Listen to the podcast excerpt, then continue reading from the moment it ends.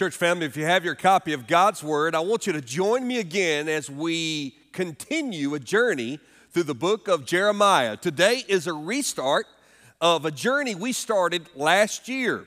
I want you to find the Old Testament prophecy of Jeremiah. Whether you're looking in a printed copy, as I prefer, or you use your device and have an app, whether you're watching online or you're here with us live, I want you to find the book of Jeremiah. And when you find the book of Jeremiah, I want you to find the 11th chapter. So many folks have graced us with their presence over the last few months. We've seen a continual flow of first time guests, and I always take a brief opportunity to explain to you why we do what I am about to do with you this morning. We believe that God's word is inerrant, meaning there is no error in it. We believe it's infallible, it's perfect and preserved. And we believe that God speaks now through his spoken word, which is the scripture. So we have a very high view of the Bible. Now, if we believe that, and many churches like ours do, then we must submit to the Bible in all that we do. In order to submit to the Bible in all that we do, we must take the most important moment of our worship and make sure it falls underneath the authority of the Bible. The most important part of the opportunity to hear from God is about to begin. If you think about it, the first half of our worship time each week is us letting the Lord hear us. When we praise Him, we bring glory and honor to Him. Now, we're ministered to as well. I know I have been, and I hope you have been. But now we switch gears. The worship doesn't discontinue, the worship doesn't start. We now worship through hearing God's word. But there's no way that an individual, a human being, a sinner saved by grace, your pastor, can stand up here and proclaim to you God's word without using God's word. And so, what we do at Church at the Mill is that we take God's word systematically and we walk through it. The bread and butter of our preaching ministry is to take books of the Bible and to unpack them and to apply them to our lives. Because, as I so often remind you, the authority in the preaching event is not the platform, the pastor, the preacher, or the position. It's not the prominence or the personality of the person put on stage. And yes, that's a lot of peace. The authority in the preaching event is the word. And so, as we dive back into the book of Jeremiah this morning, we continue doing what we always do walking through books of the Bible, verse by verse, to make sure that we milk all of God's word of its nourishment for our lives. Now, with that background, I want to give you the opening thoughts for chapter 11. We're going to begin a sermon series called Blessed to Broken. Have you ever come upon a tragedy? Perhaps you're driving along and all of a sudden traffic just stops. And immediately you know it's not a traffic jam, rather, you observe that it's a wreck. You, you may see the lights down the road from you. you. You may see that certain lanes are wide open. Emergency personnel may come by you at a high rate of speed on the shoulder of the road. And one of the things that happens when you realize something bad has taken place is that you have the human emotion that we all experience. What happened? Uh, a few weeks ago, back in December before Christmas, my son and one of his friends and I, we left early, early one morning to drive down to my home state of Alabama to hunt for a few days. And we left my home early because I want to hit Atlanta early, before rush hour. So we left out well before daylight. And I was cruising through Atlanta early in the morning, and all of a sudden I noticed that the uh, opposite side of the interstate, I was on 85 coming into Atlanta, so 85 north, if you will, was completely empty. Completely empty. Totally empty of any cars. That's not a possibility in Atlanta. Quite frankly, that's not a possibility on Reidville Road now, any time of the day. And I realized something morbid has taken place. And then I began to see emergency personnel. And all six, not two, not four, all six lanes of 85 North was at a screeching halt early in the morning. I'm talking 6 a.m. It was very cold, and there was one car crushed into pieces. And sadly, there was a white sheet covering a body. They had closed the entire interstate because of this fatality, and I understand. And as I drove by on my way, I couldn't help but think, what happened to this person? Here I am with my son and his friend, and we're excited to have a few days in the woods and looking forward to the holidays, and God has been so faithful, and yet that person's life ended that day. And I'll be honest with you, the boys were asleep. I was by myself in the truck with my thoughts. I thought about that wreck longer than I probably ever thought about a wreck of someone I had no idea about because I wanted to know what happened to cause this single car fatality. What took place? When someone goes from a place of just going through their normal day to all of a sudden tragedy strikes. What happens when we see a car wreck spiritually? What takes place in a person or a people's lives when they go from a place of being blessed by God to being completely broken? The message of the church, the message of hope and encouragement, the message that I believe with all my heart is that no matter how broken you are, you can be restored by the Lord. This is the hope of the gospel. But God, in His grace, has also given us the opposite account. He's given us books like the book of Jeremiah that shows us a people who were blessed in a bountiful way and yet ended up broken and destroyed. Now, why would God preserve that in His Word? I don't think that the Lord, according to the testimony of Scripture, is a fearmonger. God is not interested in just intimidating us so that we run from Him in fear. In fact, we sang a few moments ago that the call of the gospel is to come to the Father, to run to His grace. But why would God, in His grace, give us an account of a prophetic word like the book of Jeremiah, which truly shows us something? Why do we need a prophetic word? Why did Jeremiah need a prophetic word? Well, it's been a long time since many of us can say we've experienced revival. I don't know about you, but it seems like society and the basic tenets of society seem to be crumbling around us. There are many people scratching their heads socially, politically, economically, and saying, we don't, we don't know what to do. We've all heard that medically and biologically from the medical community in dealing with COVID 19. We, we don't know what precautions to take. We, we don't know how to predict the mutations. We, we just don't know how quickly it will be until everyone can be vaccinated who wishes to be vaccinated. We don't know. We get a lot of we don't knows in our headlines. Many people don't understand our past. They don't know where we've come from. And there are some who would say, I don't know that I have hope for the future. Now, I don't know about you, but as familiar as this sounds, this is exactly what Jeremiah was dealing with. In fact, I want to remind you of the prophet of Jeremiah. He ministered for about 40 years from 627 to 584 BC. Now, I think it's so important for the pastor to do his best to help people understand where we are in the Word, because where we are in the Word dictates how we understand what the Word is saying. It's about interpreting the Bible in its context. The best way would be a simple biblical outline. You may remember this from several months ago. Let me just show you how the biblical story works. We began, of course, in creation. You'll see the green tree on the left hand side of the screen. And then there are the patriarchs, men like Abraham. And then the last one, of course, Moses, who led the Exodus out of Egypt. And then they took the promised land that God had promised them. Remember that. We'll reference that in just a moment. And they, they conquered it.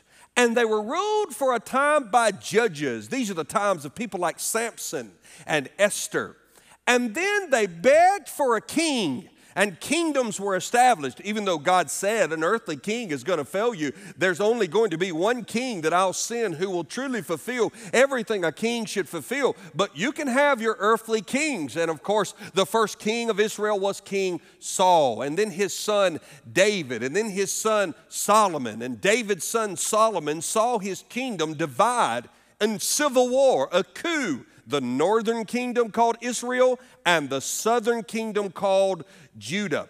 And in the midst of this breakup, the northern kingdom falls in the 700s BC. But the southern kingdom hangs on until King Nebuchadnezzar, the Babylonian king, marches on Jerusalem and destroys the southern kingdom of Judah, Israel, and the city of Jerusalem and the temple in 586 BC. At that point, the people of God are marched off into exile as judgment from God for their disobedience. Now, if you'll look at the blue arrow, that is about here on the timeline. And this is where Jeremiah was called to prophesy. Jeremiah's job was to go to the people of God and say, Time's up. To prophesy against the sins of the people and to say that God is bringing judgment in the form of the Babylonians. Now, the full picture is important. We know that God preserved some faithful in the exile, that later they're allowed to return to Jerusalem. Men like Nehemiah rebuilt the wall, men like Ezra rebuilt the altar. It's all right there in your scriptures. And then after the return, there's 400 years of silence from Malachi to Matthew, and then a baby is born in Bethlehem. Jesus comes and lives and dies and resurrects, and the church is born, given the mission, and now we wait for the return of Christ. This is the redemptive story of God. And what you find is that no matter where you insert your study, whether you study it way back in Genesis at the creation, or you choose to study the future in Revelation, or anywhere in between, you'll find God's truth does not change. What does He want? He wants to bless His people, He wants to bless them. And He pursues us for relationship. So, what happens when a blessed people end up broken? Well, this is the story of Jeremiah chapter 11. First, I want you to see, just in a matter of division, the blessing first. The blessing of the covenant. Look at Jeremiah chapter 11, beginning in verse 1. The word that came to Jeremiah from the Lord, we heard this before. Jeremiah's received this from the Lord. Hear the words of this covenant. Grab that word, underline it, circle it, highlight it on your app and speak to the men of Judah and the inhabitants of Jerusalem. You shall say to them, Thus says the Lord, the God of Israel. And then a pretty hard word comes. I want you to think about the word cursed contrasted with the word covenant. Cursed be the man who does not hear the words of this covenant that I command you, commanded your fathers when I brought them out of the land of Egypt. Remember, I just explained that timeline? From the iron furnace, saying, Listen to my voice and do all that I command you, so shall you be my people, and I will be your God. My people, your God. Verse 5 that I may confirm the oath that I swore to your fathers to give them a land flowing with milk and honey, as at this day. Then I answer, Jeremiah says, So be it, Lord, I will remind them. One of the ways we see the grace of God is that God never shows up to pronounce punishment without reminding his people that he has been more than gracious and more than patient for many, many, many years. The scriptures speak of this covenant. Way back in the book of Deuteronomy, God issued this covenant. Deuteronomy 29, verse 1 and then verse 9. These are the words of the covenant. If you like language, grab this. The covenant is never in the plural. Never in the Bible is it covenants. God's not a God of confusion. He's not an author of confusion, the scripture would say. It's not like there's this one and that one and this one and that one. In other words, God's not the IRS. He's very clear as to his expectations. There is an irony in that. So when we think about the covenant, there's one covenant. It's outlined in Deuteronomy 29 the Lord commanded Moses to make with the people of Israel. Therefore, keep the words of this covenant and do them that you may prosper in all that you do. So God built in stipulations. You obey and follow me, and I will bless you. I, I, I don't want to sound too simplistic, but it's that simple. You obey and follow me with all of your heart, and I will in turn bless you and provide for you. And then God adds this intimacy to it. He says, we read it in the text in Jeremiah chapter 11, beginning in verse uh, 4, second phrase, so shall you be my people, and I will be your God. It's never in the plural, it's initiated by God. It's exclusive, it's intimate, and it revolves around relationship.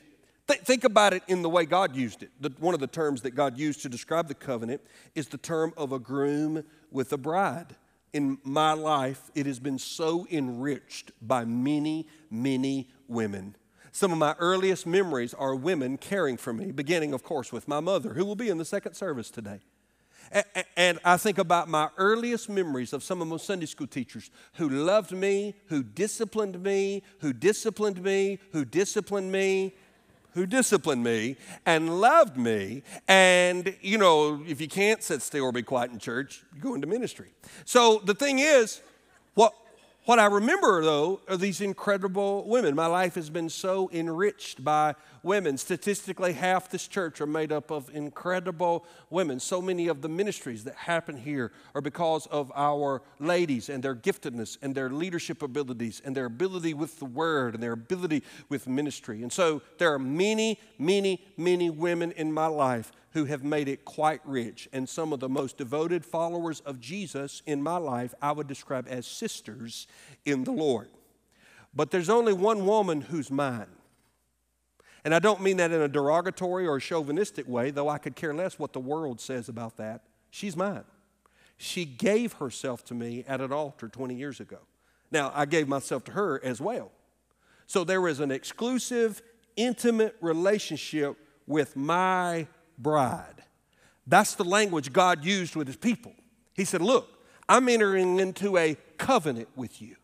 And this covenant is going to be characterized by me pursuing you, initiating blessing, and asking for your complete and total loyalty. And by the way, this loyalty meant that God's people, here specifically Israel, couldn't step out on God. There was no option to worship other gods. There's no option to be politically correct in some ecumenical soup and sort of add to your religious beliefs the religions around you. In fact, what is the basis of the law? You may have heard it before called the Shema. The Hebrew word Shema means hear. Hear, O Israel, the Lord your God is one.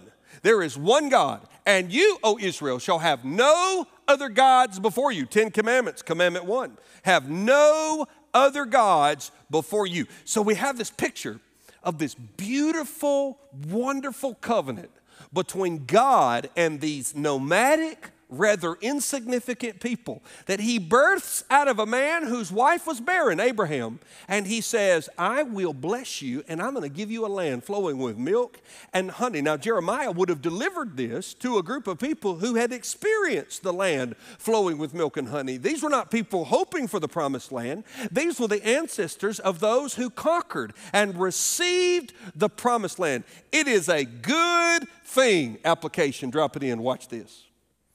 Anytime I stray from God, the beginning is never a decision to disobey. It's always failing to appreciate how good He's been to me. Anytime disobedience comes into my life, whether it be behavior or heart, attitude, when I look at it, when I do an autopsy of my sin, when I've done something that's wrong, when I've said something that's wrong, when I've hurt a relationship, when I've grown sour in an attitude, when I've missed God on something, and I take a step back and I say, What happened? Introduction. What happened here? One of the first things I recognize is that long before the disobedience came, long before the attitude turned sour, long before I became a little selfish or a little moody or a little bitter, a little angry, a little lustful, a little hot tempered, whatever it was, long before that happened, I stopped appreciating how good he'd been to me. I failed to see his pursuit of me. Don't you think it's interesting that every time God delivers a prophet to deliver bad news, he starts by reminding the prophet to remind the people of how good he had been in the beginning. It should create within us a desire to consistently remind ourselves to count our blessings, to take a step back and to remember how good God has been to us. You may be dealing with the most difficult season of your life. I have friends who, in the last month, have lost people to this terrible, tragic, ugly virus. There are others I know whose business is on the brink of going under due to the ramifications economically in our area. Many people feel disenfranchised and disheartened by the continual assault on the unborn by the current administration. And there are others who are struggling with the amount of racial tension that seems to have bubbled up over the last eight months, even as we enter into a month where we gladly celebrate the contributions of incredible African Americans into the black history of this nation. And so we have all these things coming at us. And in the midst of all that, we can get a little poor, poor, pitiful me going on. And when we do, we fail to take a step back and go, Has God not been good to us? Has He not been faithful? The beautiful blessing of the covenant. Secondly, the breaking of the covenant. Look what happens beginning in verse 6. And the Lord said to me, God's talking to Jeremiah, proclaim all these words in the cities of Judah and in the streets of Jerusalem. Hear the words of this covenant and do them. For I solemnly warned your fathers when I brought them up out of the land of Egypt. Again, God's reminding them their history, warning them persistently.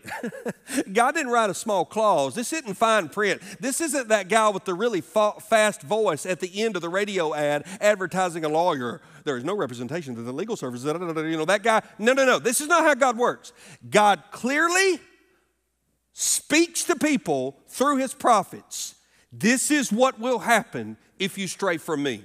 He goes on to say, verse 8, yet they did not obey or incline their ear, but everyone walked in the stubbornness of his evil heart. Therefore, I brought upon them all the words of this covenant, which I commanded them to do, but they did not. Now it continues, look at verse 9.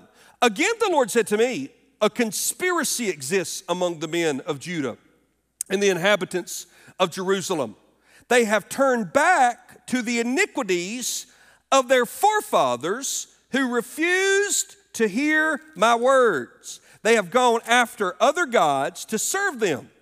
The house of Israel and the house of Judah have broken my covenant I made with their fathers. Context matters. When you study the history of the kings, there are some good kings.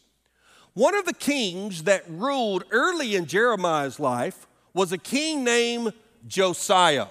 He came to the throne as an eight year old boy. Now, surely no eight year old boy is ready to rule anything, much less eat a peanut butter and jelly sandwich without getting it on the floor. But he had some wise counsel around him, and early in his life, something happened in Josiah's heart. Josiah sent some men into the temple and they found the book of the law. And they read the law before Josiah. It's actually in Second Kings. In the book of Second Kings, Josiah heard the word of God and was heartbroken over the rebellion of his people. And he initiated widespread reform. He burned down the idols, he shut down the temple prostitutes, both male and female, that had been brought into the temple of God. He closed down the high places. He cleaned house. And when you read it in 2 Kings, you'll find that there's just a few sentences indicating that while Josiah was making these wholesale reformations, some of the priests resisted and a few of the idolaters stayed around. And what happens, history tells us, is that there was this great revival but as is so often the case, it was short lived. Now, Jeremiah is prophesying long after that here, and he recognizes this language. God is saying they've returned back what they turned from. Now, if you want to read verse 6 down through beginning in verse 10 or so, you'll notice a digression. How does it work?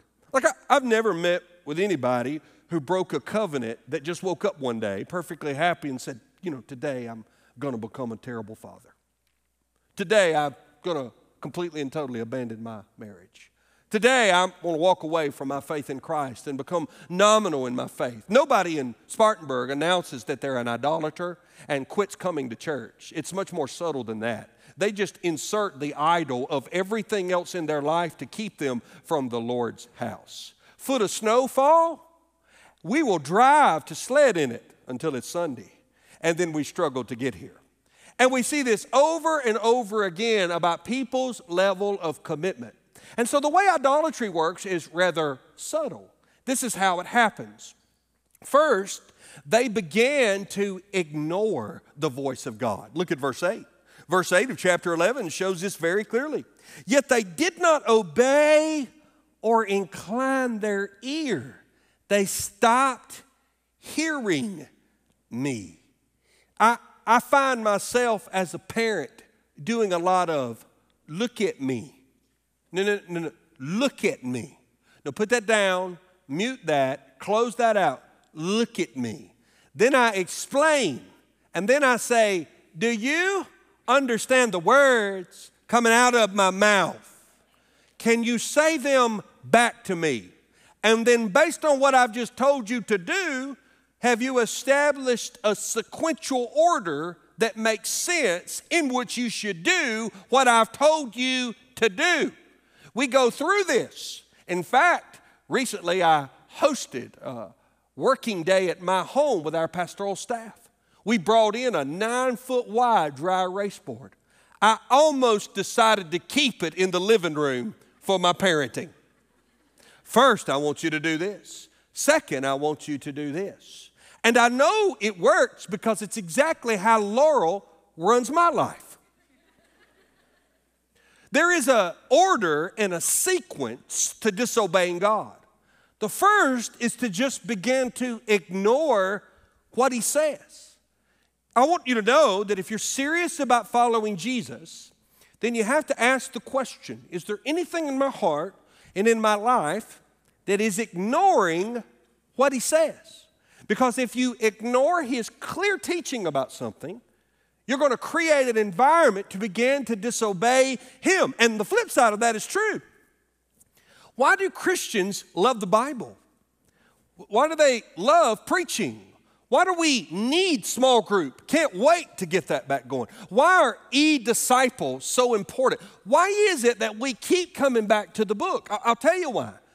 The minute I stop feeding my soul God's truth, the world is ready to insert its version of truth, which has become completely and totally ludicrous.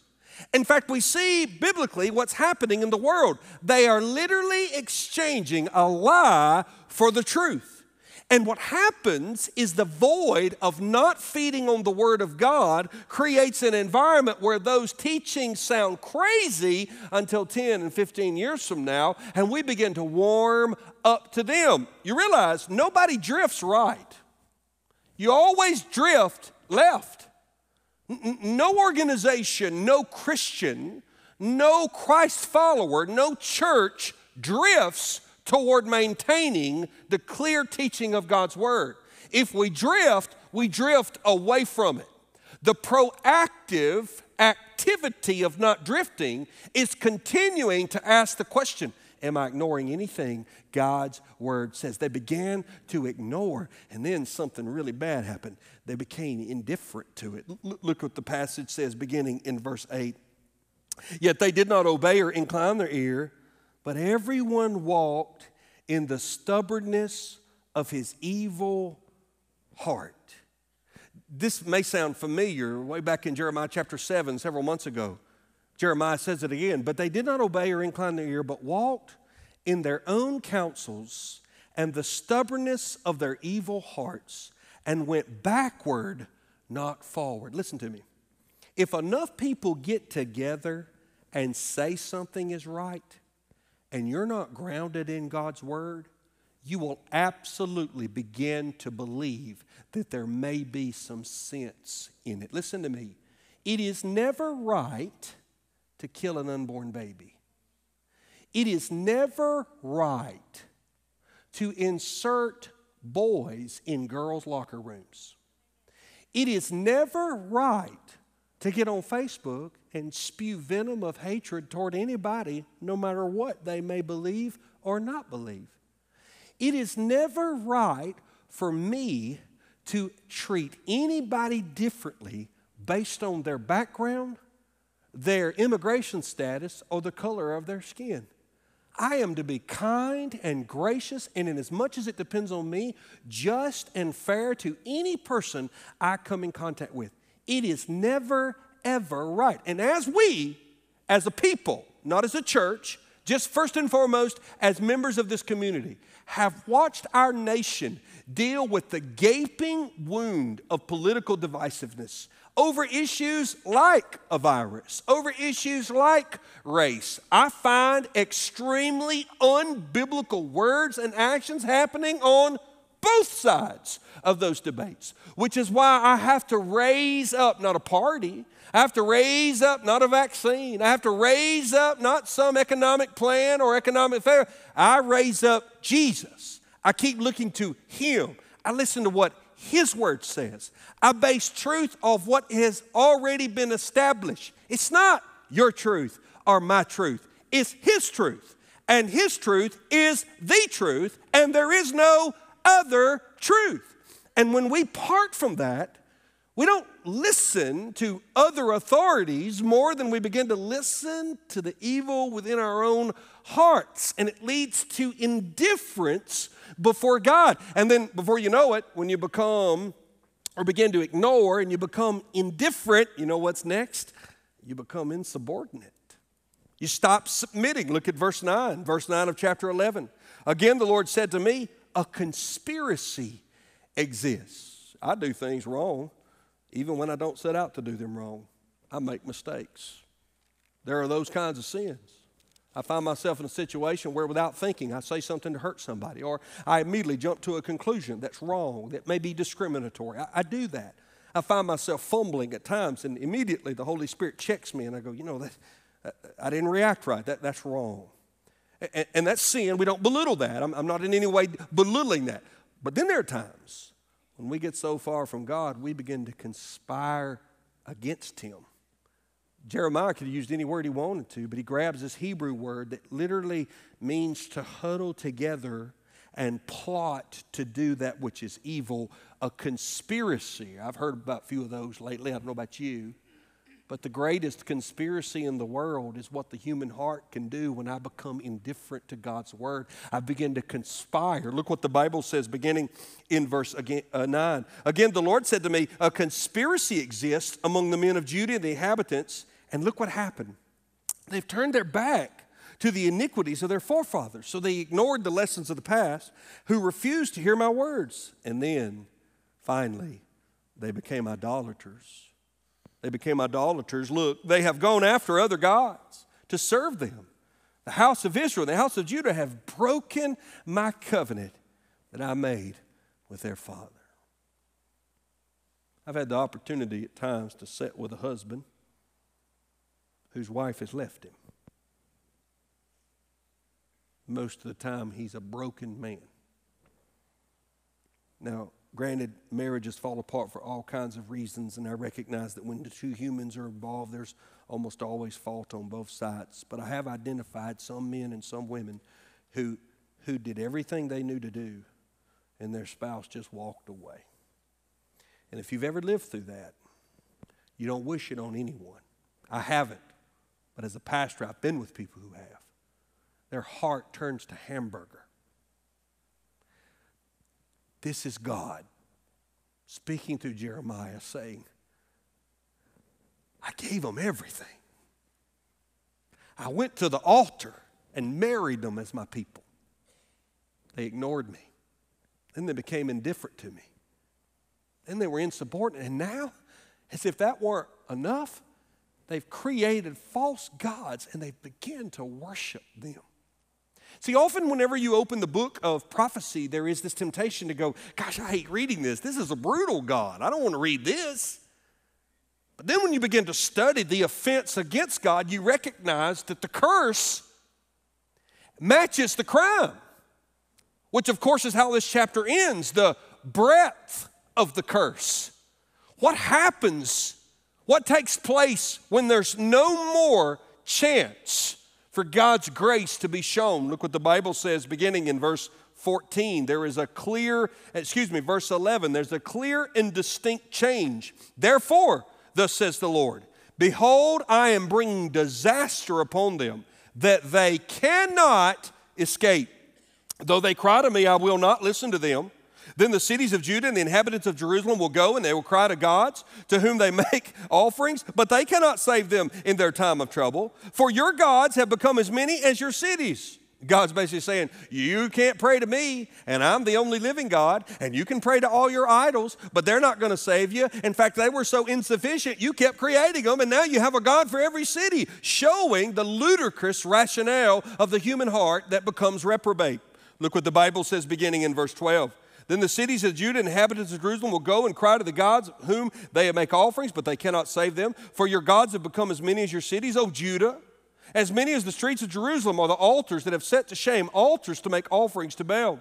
Therefore, do not pray for this people. That's a chilling word in God's word. Or lift up or cry prayer on their behalf, for I will not listen when they call to me in their time of trouble. What right has my beloved in my house? Notice the bride language. He's saying, What right does my soon to be ex wife have in my house when she has done many vile deeds? Can even sacrificial flesh avert your doom? Can you then exalt? The Lord once called you a green olive tree, beautiful with good fruit. But the roar of the great tempest, he will set fire to it, and its branches will be consumed. The Lord of hosts, who planted you, has decreed disaster against you because of the evil that the house of Israel and the house of Judah have done, provoking me to anger by making offerings to Baal. Let me summarize quickly. God says, Once I am done, there's no recourse. There's no chance to turn around. There's no recourse. History would tell us that's true. The Babylonians do march, and Nebuchadnezzar do lays Jerusalem to waste. In fact, if you want to read how bad it went, look to the greatest lament in the Bible. Lament means to mourn and wail. Lamentations is the book of the Bible where Jeremiah is lamenting over the fall of Jerusalem. There's no recourse. Not only is there no recourse, there's not going to be any rescue. There's no knight in shining armor that's going to ride in, and there will be no restoration for these people. The last metaphor is this beautiful tree. God says, I had a tree, an olive tree that I planted, I rooted in the soil of my love. I gave it life, I watered it, it flourished, its leaves were beautiful, and now it has become firewood, good for nothing but to be cut down. Is there a modern day picture of this? Yeah, it's called hell. There's no recourse in hell. There are no prayers heard from hell. There's no rescue from hell. There's no restoration in hell. Nobody preaches about hell anymore. Jesus talked a lot about hell. You know why? Because he didn't want people to go there. And, when you think about this, I thought about my friend Ed. I met him a few weeks ago in Maryland. Ed shared his testimony. Ed's in his 70s now, one of the most gregarious, kind hearted Christians I've ever met. Ed grew up around the faith and had a believing grandmother. But he got into first law enforcement and then the seafood industry there on the eastern shore of Maryland and made lots and lots of money. I know he did because when I met Ed, I was duck hunting on his place. He made lots of money. Takes lots of money to have lots of ducks. Ed shared his testimony. He said, I became a Christmas and Easter Christian, and I had two daughters and a wife that went every Sunday. But I ran my seafood business, and every afternoon I couldn't wait to get off to go drinking with my employees. I was a functioning alcoholic, had more money than I'd ever had. Everybody in the community loved me. Popular, gregarious guy. He said, I loved my wife and I loved my daughters, but I was miserable. And he said, I went on an Easter and sat on the back row, and I was kind of fumbling my way through the service. And he said, The Lord spoke to me. He's Church of God, so he really speaks to him. He said, As clear as I've ever heard the voice of God, God laid it on my heart that if I didn't return and repent of my sin and trust Christ, there was not going to be another opportunity. And it scared me to death. And the next thing I knew, I was at the altar. And I stood up. I went down there, he said, a racist, a drunk. And I stood up with an overwhelming love for people. He called a meeting of all his seafood restaurant employees and he said, I have manipulated you. I have driven you like a taskmaster. I have pitted you against one another for a dollar, and I am a changed man. Jesus has forgiven me. And I knew I wasn't going to get another shot. And he began to run his business to honor the Lord, ended up selling it, and now he uses his life as a ministry through the Fellowship of Christian Athletes, his own church, and loves to help people. And I, I, watched this man share his testimony. He had probably shared hundreds of times. He cried like a baby through the whole time because he knew he got within a gnat's hair of having no recourse, no rescue, and no restoration. And he turned in time. You know, there's one more point to this sermon that's really the invitation. It's not in the text, it's the beauty of Christ. You know what Paul says about this covenant that they failed? Look what the scripture says beginning in verse 13 of Galatians 3. Christ redeemed us from the curse. What curse? The one I just talked about. Of the law by becoming a curse for us. For it is written, Cursed is everyone who is hanged on a tree. Do you know what else he says? So that in Christ Jesus, the blessing of Abraham might come to the Gentiles, so that we might receive the promised Spirit through the faith. Remember that olive tree analogy? Jeremiah chapter 11, verses 14, 15, 16, and 17. I can see it in my eyes. The text literally illuminates in my spirit. Do you remember what he's saying? Now read that and compare and contrast it to what Paul said about the Gentiles in the book of Romans. In Romans chapter 11, now I am speaking to you, Gentiles, that's you and me. Inasmuch then as I am an apostle to the Gentiles, I magnify my ministry in order somehow to make my fellow Jews jealous and thus save some of them. Paul's saying, God's done such a work among the Gentiles, I want the Jews to know so they'll see his love and his mercy. He goes on to say in this same passage, but if some of the branches were broken off, Jeremiah chapter 11, I will break you off and you, although a wild olive shoot, were grafted in among the others and now share in the nourishing root of the olive tree. So, what God did is He said, I wanted you to be my people, and you refused to be my people. Fine. I'm going to go get me a people. You can't fulfill my law? Fine. I'm going to send my son and curse him with your punishment and let him fulfill the law so that when you are in Christ, all the stipulations of the covenant are met. I've been digging on a Maverick City album this week. If you don't know them, look them up. And there's this one song called Hymn of the Ages that a young lady named Marianne George sings. And this is the lyric that wrecks me when I hear it. And blessed assurance, and oh, what a grace. Oh, I'm prone to wonder, but you're prone to chase. You cannot understand the greatness of the grace of God without coming to terms with the gravity of your offense against God and your sin. But once you come to that understanding, the grace of Jesus becomes even more rich. You are prone to wonder, but He's prone to chase. Say, Pastor, is any hope for me? Well, just like Jeremiah, I stand before you and say, There's always hope if punishment has not yet come. And the punishment for the new believer, the punishment for the new world, is the punishment of death. If you have not died, there is hope for you to be restored. And if you've been restored, then your life should look different. I am prone to wonder, but he's prone to chase. I know what it looks like to go from blessed to broken. I want to be a part of a people who go from broken to blessed.